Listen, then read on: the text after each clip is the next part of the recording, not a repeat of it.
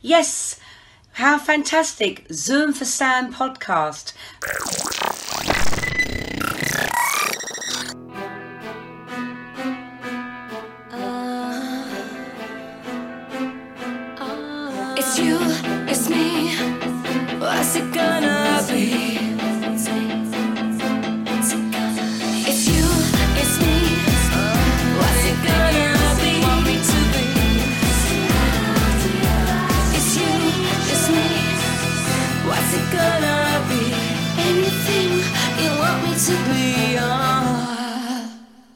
Greetings and welcome to the ninth episode of the Zoom for Sam podcast, the show where I share my joy of Samantha Fox by spotlighting a single single in a single episode. A proud part to the Fire and Water Records feed from the Fire and Water Podcast Network. I am your host, the somewhat cheeky when not completely naughty Zoom Yukinori, and today I am spotlighting yet another one of my favorite songs from Ms. Fox's 2005 studio album, Angel with an Attitude.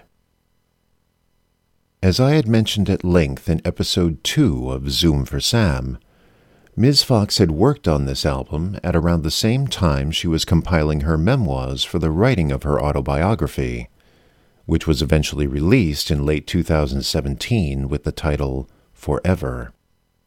And that, in effect, Angel with an Attitude became the most personal album Ms. Fox had ever released to date. I think it's one of the best albums I've ever done, other than the Touch Me album, of course. But all those songs come from my heart, and if you didn't know me then, you'll know me now. Okay? While the album itself is autobiographical in nature, the lyrics of many of the songs were still able to speak directly to me and connect with so many aspects of my own personal life.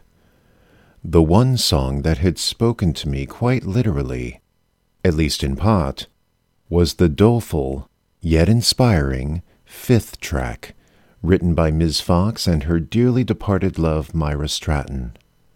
The Power.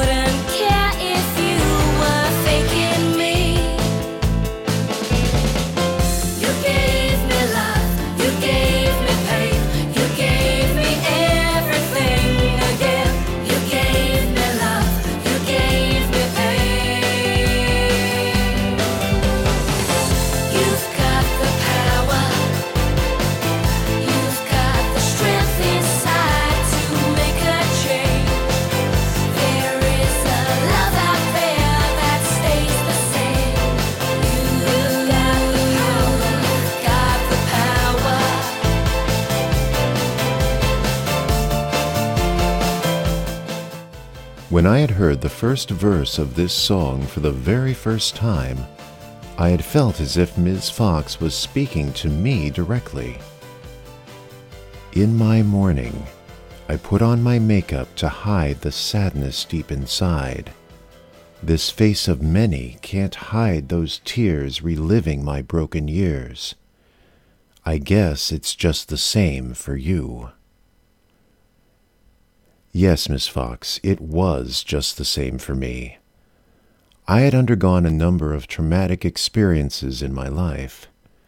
There was my mourning of the loss of my dear friend Danielle Parsons at age 16, which I had to deal with again almost a decade later, along with the ordeal of my being shot in Hong Kong. And even in more recent years with my chronic medical conditions.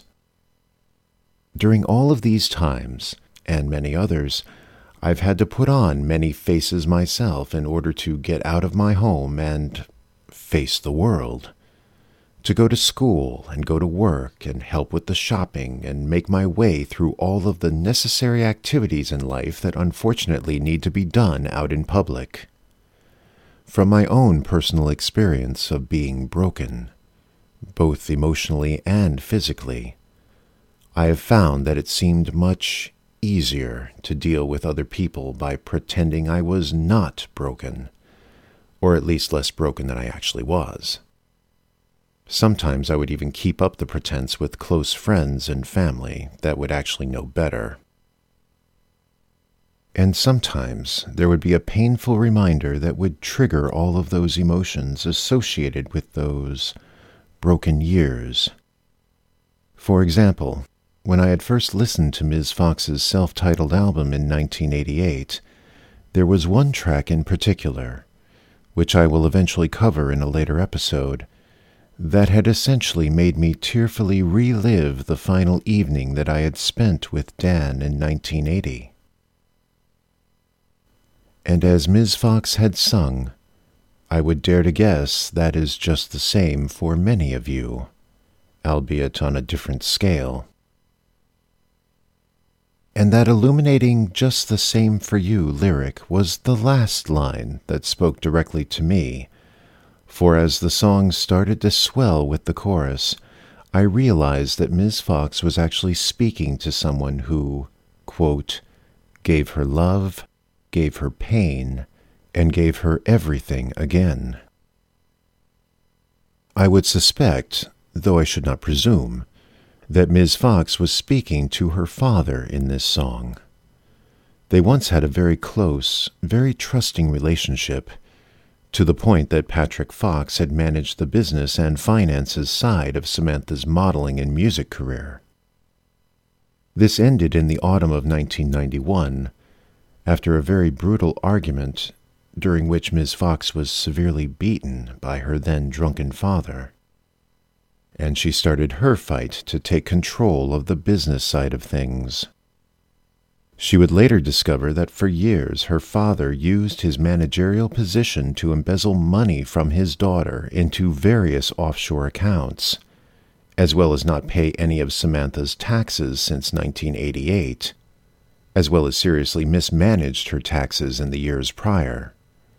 The months and expense of court cases to regain the stolen monies, which essentially had to go toward the back taxes and resulting interest and penalties owed to Her Majesty's Revenue and Customs, it had all essentially bankrupted Ms. Fox.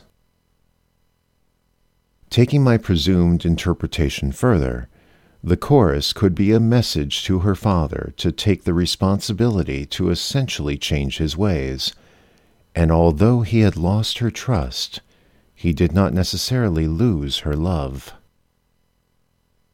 But that is one interpretation. The chorus can also double as a message from Ms. Fox to herself, to build up her own inner strength to endure and move past the awful events that had befallen her. This self motivating pronouncement would come after a brief bout of despair, suggested by some lines in the second verse, in which Ms. Fox proclaimed, quote, I couldn't feel to fight. I couldn't give a damn the lies you speak. wouldn't care if you were faking me.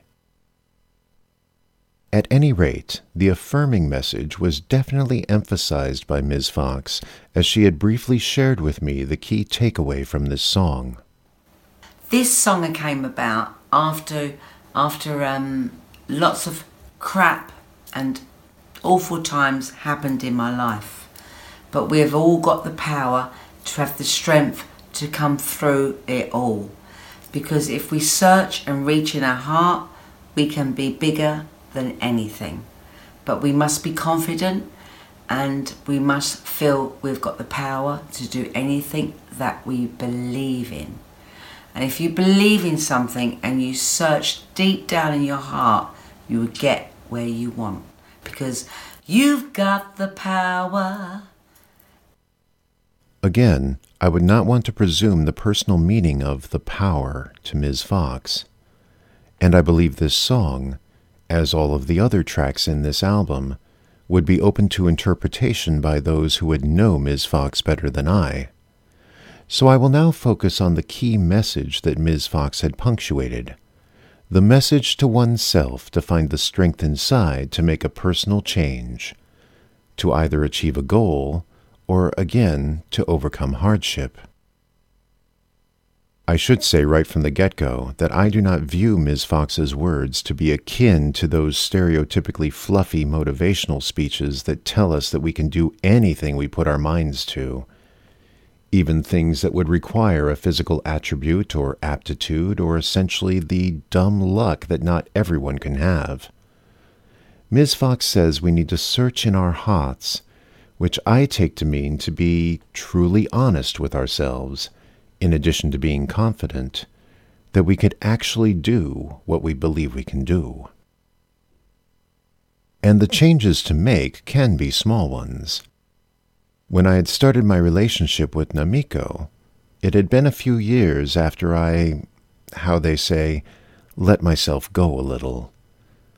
I may had overindulged in a number of Indian buffets and dim sum meals, as well as visits to Joe's Ice Cream on Geary Boulevard. I had also lacked the motivation to continue my martial arts exercises and I still consider myself very, very lucky that my muscle memory was sufficient enough to ward off a drunken attacker during Namiko's and my third outing. That incident essentially spurned me to start practicing Aikido again.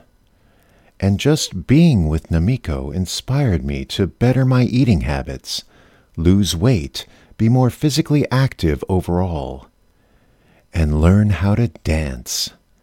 We both had taken a 12 week ballroom dancing course in preparation for our wedding. And for nearly 10 years after we were married, we did not let those lessons go to waste. The kitchen essentially doubled as our ballroom, and on many an evening I would take Namiko's hand right after she set a stew to simmer to share a brief waltz, or sometimes a quick foxtrot before we did the dishes or a sensual tango after the dishes were done and after the kids were in bed. Whew, did we love to dance! Not just in the evenings, but in the mornings as well, before we started to make breakfast and while the kids were getting ready for school. Until one Friday morning dance in late April 2016, when I suddenly lost all feeling in my left side and I fell to the kitchen floor. I had actually had a similar attack about a month prior. I felt a brief numbness on my left side while having lunch with the family, and Namiko assumed I was having a stroke, so we immediately canceled our order and went straight to the emergency room. After a battery of tests, during which most of my numbness had subsided, the doctors had ruled out a stroke and after a few visits to a specialist and a follow up MRI, it was discovered that I had three tumors within the cells that surrounded my spinal cord, and they were putting pressure against the cord and the surrounding nerves. The largest tumor was very close to the base of my neck. I was told an operation to remove them would be risky, So I was getting a second and third opinion to better size up our options on what to do. Since that first visit to the ER, aside from one mandatory business trip, I stayed home most of the time as a precaution, and thus would still take every opportunity to steal a moment or five to dance with my wife. And after that Friday morning dance, it became apparent that we needed to do something about those tumors immediately. I consented to surgery, which involved removing sections of bone from two of my vertebrae. While the tumors were successfully removed, the pressure that they had placed on my nerves, as well as other complications, had resulted in severe paresthesia in my left arm and leg. And I had learned that term because that was how the doctors would correct me every time I had referred to my condition as paralysis, because I essentially had no feeling or movement in my left limbs. The doctors had been running tests to ascertain the extent of nerve damage while I was in recovery, and they were hopeful that I would regain some sensation and mobility with time. But after a few weeks, with essentially no change, I had pretty much given up hope. And even the doctors could not promise that I would ever regain the full use of my left arm and leg. After the surgery, I was confined to bed rest in a back brace and catheter for almost two weeks while my back healed. Then I was allowed to get out of the bed with some assistance and a wheelchair so I could get some hallway air or use the loo. For the first week of that, the nurses in attendance would help me from the bed to the chair, and to the toilet, and back to the chair, and back to the bed again and while I had eventually moved past the indignity of it all, I never did get over the realization of just how heavy my body actually was, now that I no longer had the ability to hold it up on my own. At any rate, the hospital staff had helped me for the first week, and with the discharge planning came the practice of Namiko having to help me move around and despite Namiko watching and understanding how the staff had gone through the motions, and myself actually having gone through those same motions, our first attempt from the bed to the chair did not go so well. We both fell to the floor almost immediately after she had stood me up. The supervising nurse and the attendant stepped forward to help, but Namiko immediately waved them back even though she still laid prone on the floor. We have to be able to do this ourselves, she said. And it was at that moment when the full realization of my condition had truly hit me, and how much of a burden I was going to be on Namiko and the kids. Namiko brought herself to her knees and then helped me get to a sitting position on the floor setting my back against the edge of the hospital bed before she put my falling glasses back on. And as she slipped her hands under my arms in order to hoist me up, I used my one working hand to reach around Namiko and just clutch her as tight as I could. My wife returned the embrace with both hands and asked the nurse and attendant for some privacy, as she quietly consoled me for several minutes while I let all of my anguish out all over her shoulder. I did not even wait for my crying to ease before I began to blubber a somewhat coherent apology, telling Namiko that she deserved a much better life than to have to. Now you stop right there, she said sternly, so much so that it surprised me into silence. She pulled away from my arm so she could look me in the eye. We're going to get you back up on the bed and then we're going to get you in that chair. You hear me? I nodded, and I pulled in my right leg so I could press my right foot against the floor while I grasped the bed frame with my right hand. And with Namiko shouldering the weight of my left side, we managed to get myself up to a sitting position on the edge of the bed. And then we got me standing on my right foot to swing me around to the wheelchair. I did not so much set down as crash down into the seat. But still, success. Namiko, rightfully spent from the effort, set my left foot into the wheelchair footplate beside my right, stood up, and then plopped herself down on my lap, sitting on my right leg so I could actually feel her lovely weight. There, she huffed. Now that wasn't so bad. And then she stated that we'll get much better with practice. She would be right, of course, but at that moment, all I could do was concur with a wry remark about how we still needed to practice her helping me to the toilet. Oh, we'll hire someone else to help you with that, she responded with a smirk. I could not help but chuckle, but inside I was well, I was still overwhelmed by my loss, coupled with the fact that I was also feeling sorry for myself. What if this paresthesia becomes full blown paralysis? I asked her. I then rattled off a list of things we used to physically do together, ending with the somber question What if we already had our last dance? Namiko said nothing just smiled softly as she reached her right hand behind her back to take my right hand, which she guided to rest on her right hip. Placing her left hand on my right shoulder, she then held up my non responsive left hand in her right and slowly started to sway it gently to and fro in the air. She then leaned forward to bring her lips to mine, and we danced.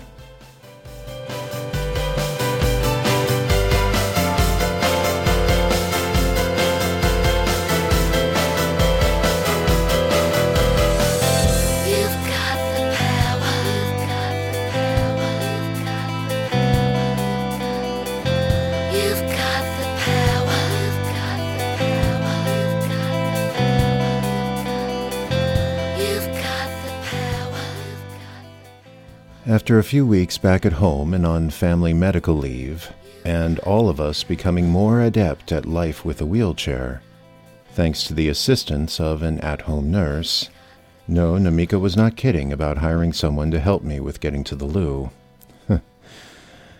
After those few weeks, we went back to the hospital for some follow up testing, which pretty much confirmed that I was not going to regain any of my lost mobility. My heart cracked a little at the news, even though, again, I had already resigned myself to this possibility. But Namiko still held out hope for any improvement, and I believe that hope was what had enabled her to endure dealing with my condition for the past number of weeks. But now that this was officially our new normal, the doctor who gave us the news left the exam room where Namiko and I still sat together in silence. I placed my right hand on her left knee and started to offer another apology, but she interrupted me. Now you listen to me, Zoom Yukinori, she began, her tear filled eyes locked intently on mine. I don't care if you're at 50% or a 100%. I'm still going to love you for all that you are. And she did, even during the times ahead when I did not. Make no mistake, while resigned to this new situation, I was far from accepting it. It would be quite a number of months, and several awful bouts with depression, anger, and self pity, and wearing many faces to hide much of it. But eventually, I had found the strength within myself to accept this change and make it work. Because I had a love right here, from Namiko and our children Isamu and Aika, that stayed the same.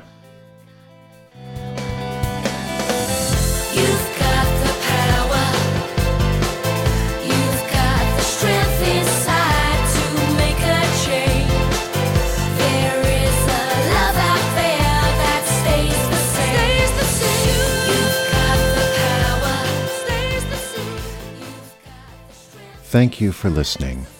And my thanks also to everyone who had helped promote previous episodes of Zoom for Sam on social media. For those of you who are interested in exploring the Angel with an Attitude album for yourselves, the best place to purchase it would be from Ms. Fox herself at her website, samfox.com. You will find this album and other CDs and memorabilia, including her Forever biography, under the shop link, lovingly referred to offline as the Fox Shop. I had found that this method costs much less than most U.S. retail outlets that had imported the album, and this method would support the artist in one of the most direct ways possible. As always, please feel free to leave a comment on the show notes page at fireandwaterpodcast.com. And until next time, stay foxy, my friends. The views expressed on this podcast program belong solely to the host, who is not affiliated in any way with any music record label or entertainment company.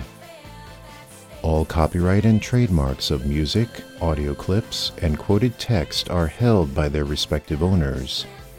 These are used for illustrative and entertainment purposes only, and no copyright infringement is intended. Special thanks to Samantha Fox for the music and the encouragement.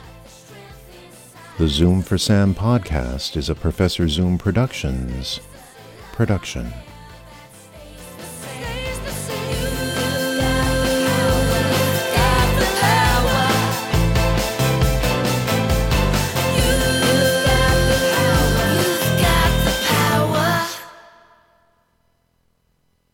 Everybody, listening to Zoom.